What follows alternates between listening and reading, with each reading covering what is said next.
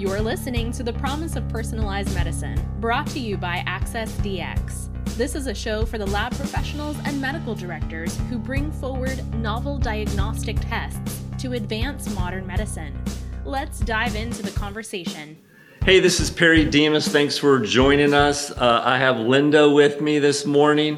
Um, and we're going to talk a little bit about, I don't know, I'm going to throw her with some loops, uh, loopy questions to see if she uh, is nimble on, on, her toes. So, Linda, why don't you first just tell us a little bit about yourself as a physician, what interested you in that, and then eventually as a physician executive?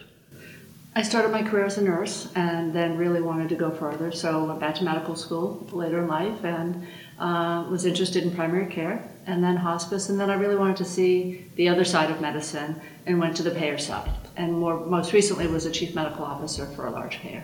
That's great. That's pretty unique, though, isn't it, to start as a nurse and then my word saw the doctors and said, I can be better than these folks. Well, I didn't want to say that exactly, but, um, you know, I, I, actually had a master's in nursing. And so I was an advanced practice nurse in OBGYN, and that's what I thought I wanted to do was yeah. to go back into that field. But when you get into training, it really depends on who you work with and who your mentors are. And, um, and I think there's, it's not to- totally unheard of, but I didn't find too many nurses. Most nurses stay in the field. Yeah. And then with your background with OBGYN, which is interesting because we like to talk about, you know, the promise of personalized medicine.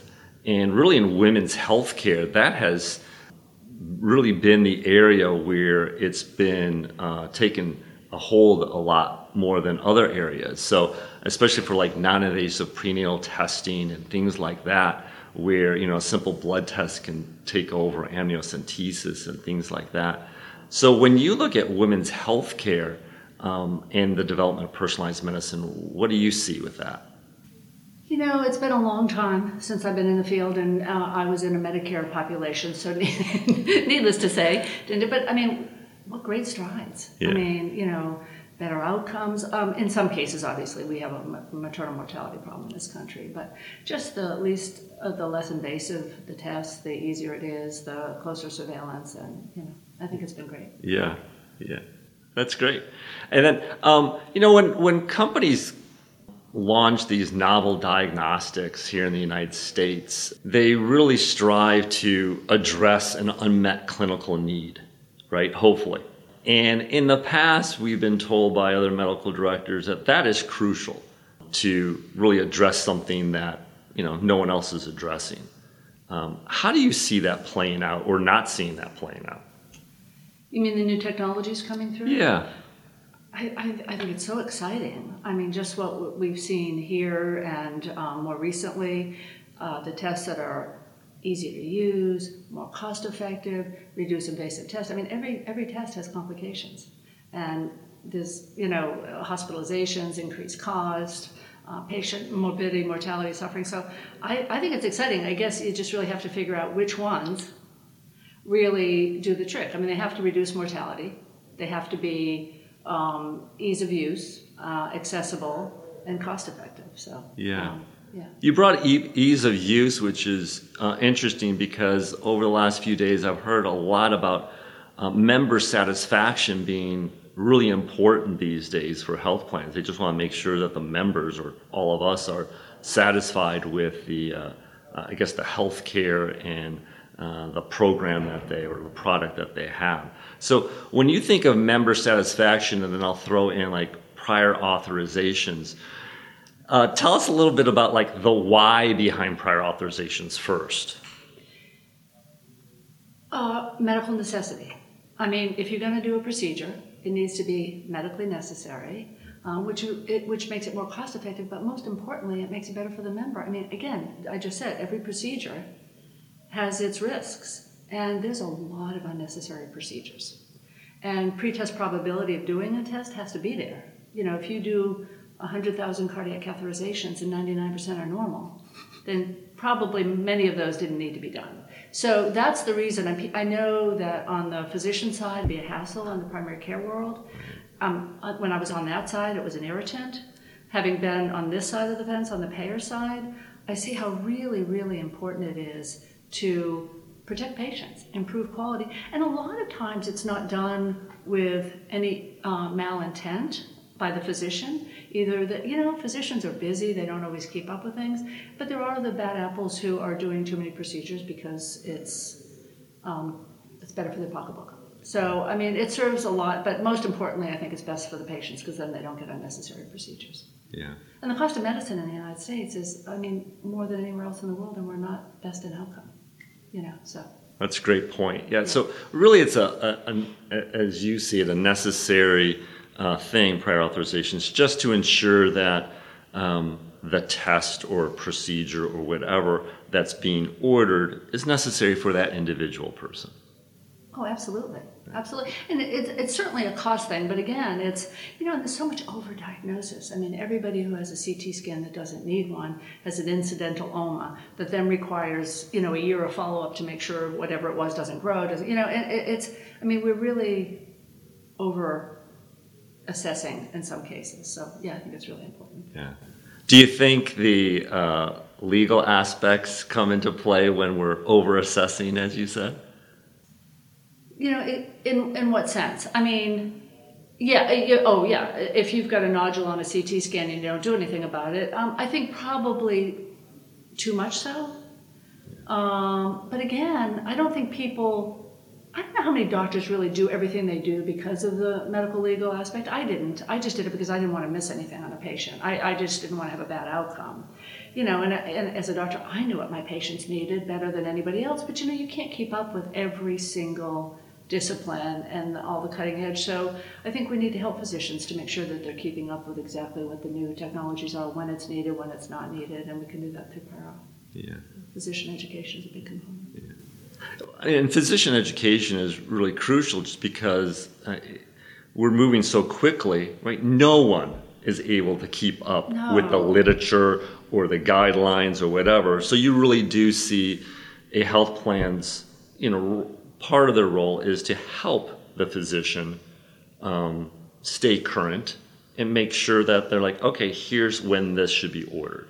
Yeah, and these, when I say physicians, always, these are great physicians. These are busy physicians, and primary care, they're jack of all trades, master of none. I mean, it's hard to keep up with everything. So, I mean, when we look at quality of care issues and, you know, some of the CMS star measures and things like that, we really have to help physicians understand why these are mandated, the science behind it, the data, because nobody has time to look up all this information. So, Yeah. yeah, I think physician education is a component. I'm not sure how many on the other side feel that way, but I think it is certainly uh, physicians learn over time.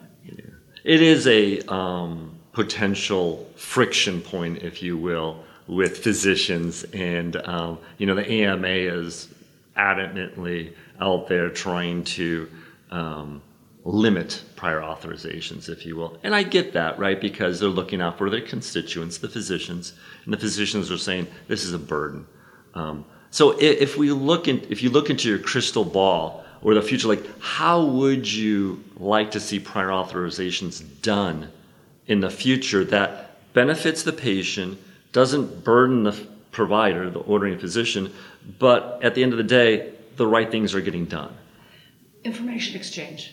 Uh, you know, I mean, everybody has a different EMR. They don't talk to each other. You know, people are still faxing things into some black hole in an insurance company, and they don't. You know, so I think when you have a prior auth and you know you need A, B, and C, and you can deliver that quickly um, through a connected, um, you know, health information system, then prior auth will get much easier.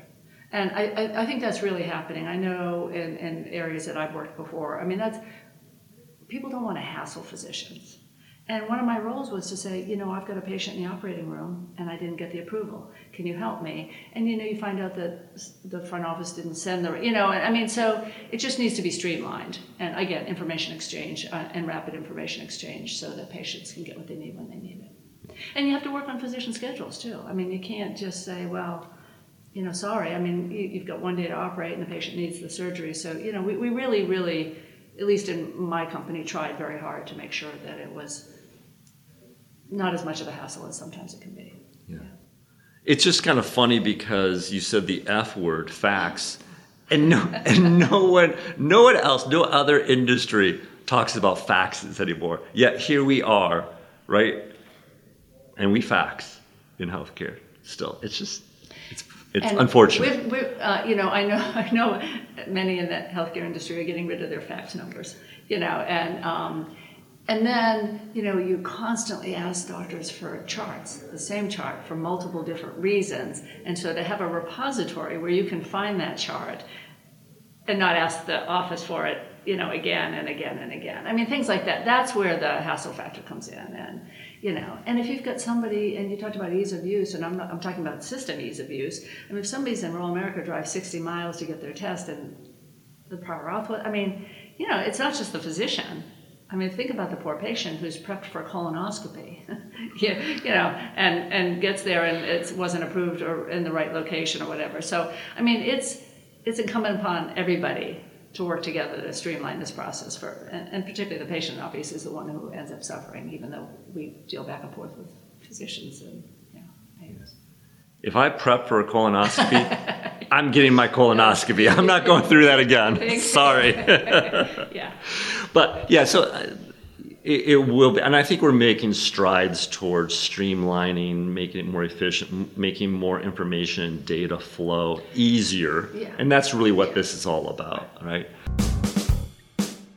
Once a quarter, Access DX gathers a group of medical directors to advise laboratory innovators and to stay current on the ever evolving trends in medical advancements.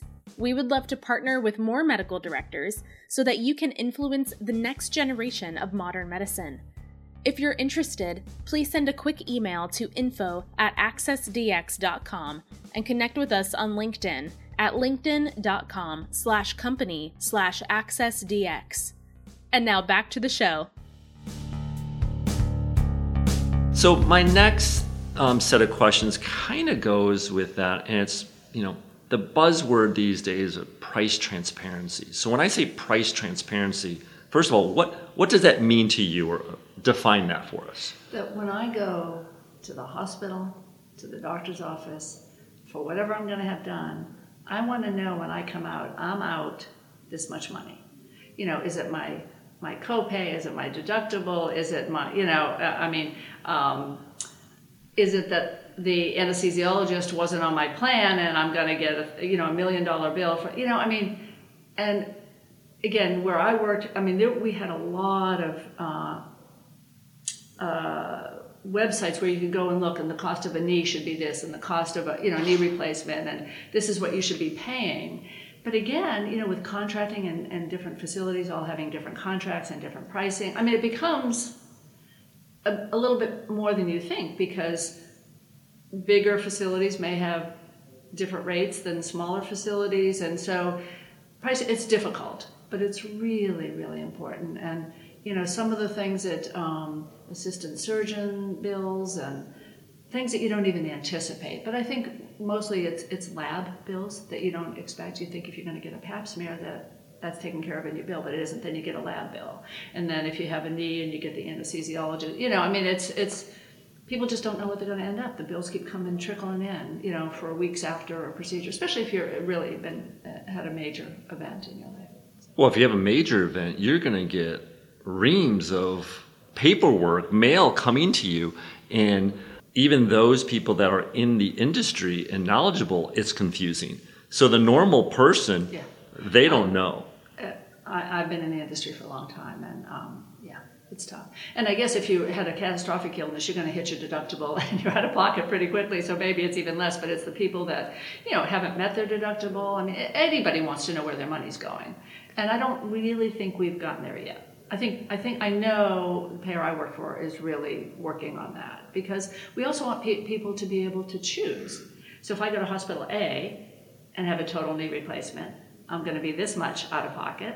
And if I go here, I'm going to be this much out of pocket. So I'm going to choose here. And that's how we, you know, drive down prices. Hopefully, is by consumer. I mean, we need consumers to dictate where they're going to go and what they think is a fair price by letting them know where they can get the procedures for the best. So you, highest quality, lowest cost. absolutely right. Yeah. So I mean, uh, comparable services, of course. And that's what we're trying to do. And that's hard, as I said, it's harder because there's different price structures and, and things like that. But you know, the industry's been moving um, MRIs and surgery out of, out of the hospital because the cost in, a, in an inpatient facility is so much higher than freestanding. And so there's lots of work in, in the prior auth space on moving folks from inpatient to outpatient because an ambulatory surgical center is so much less expensive.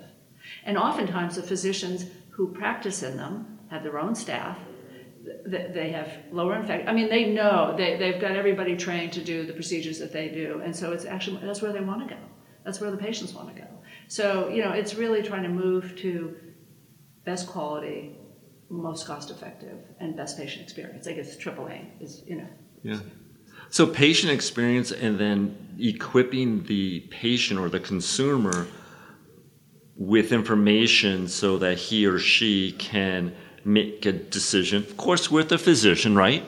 Um, of like, well, I'd like to go to this site of service, or um, can I have my lab test go here uh, to this lab rather than this one because, quite frankly, it's going to be cheaper for me.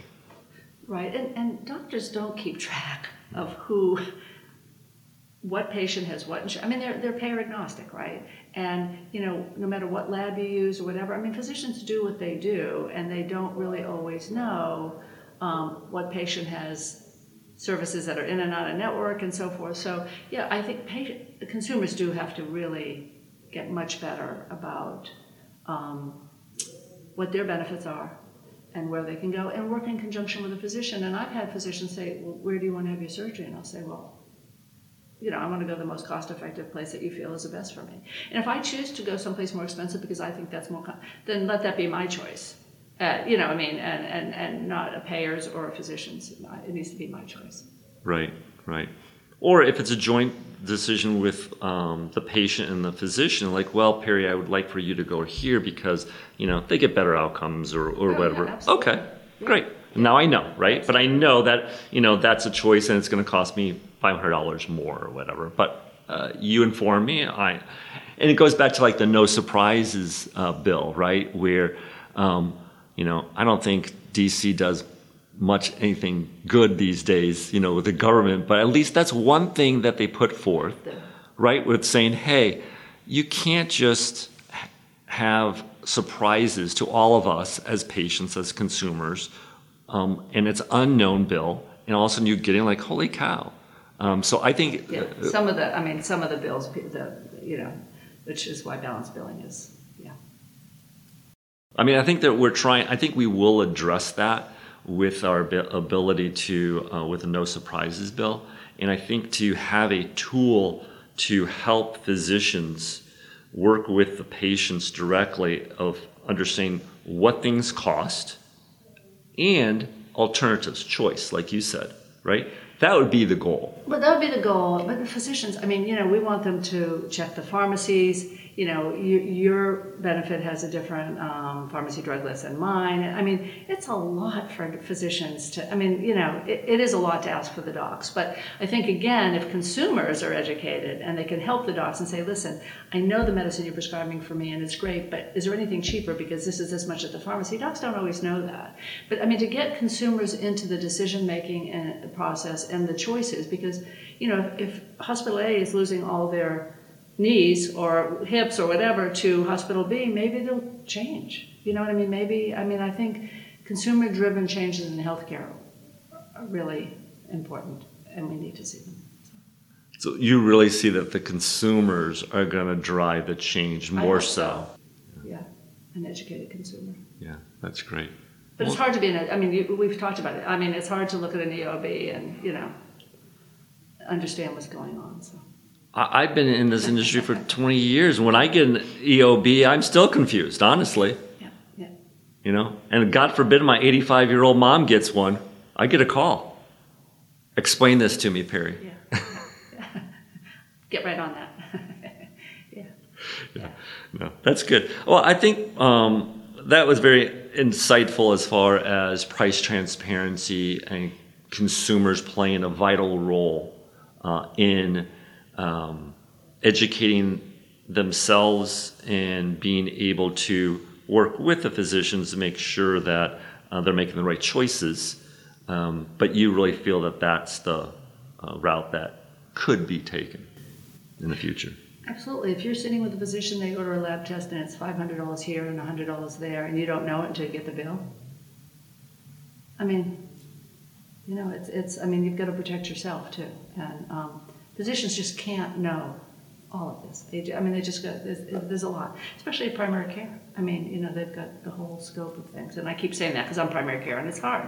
I mean, if you're in a, a specialty, it's a little bit easier to keep track of everything, you know. Right. And you have a limited pharmacy or, you know, uh, armamentarium that you use, so it's a little bit easier to stay up on all of it. Right. Yeah. No, that's great. Well, thank you very much for joining us. Enjoy the discussion.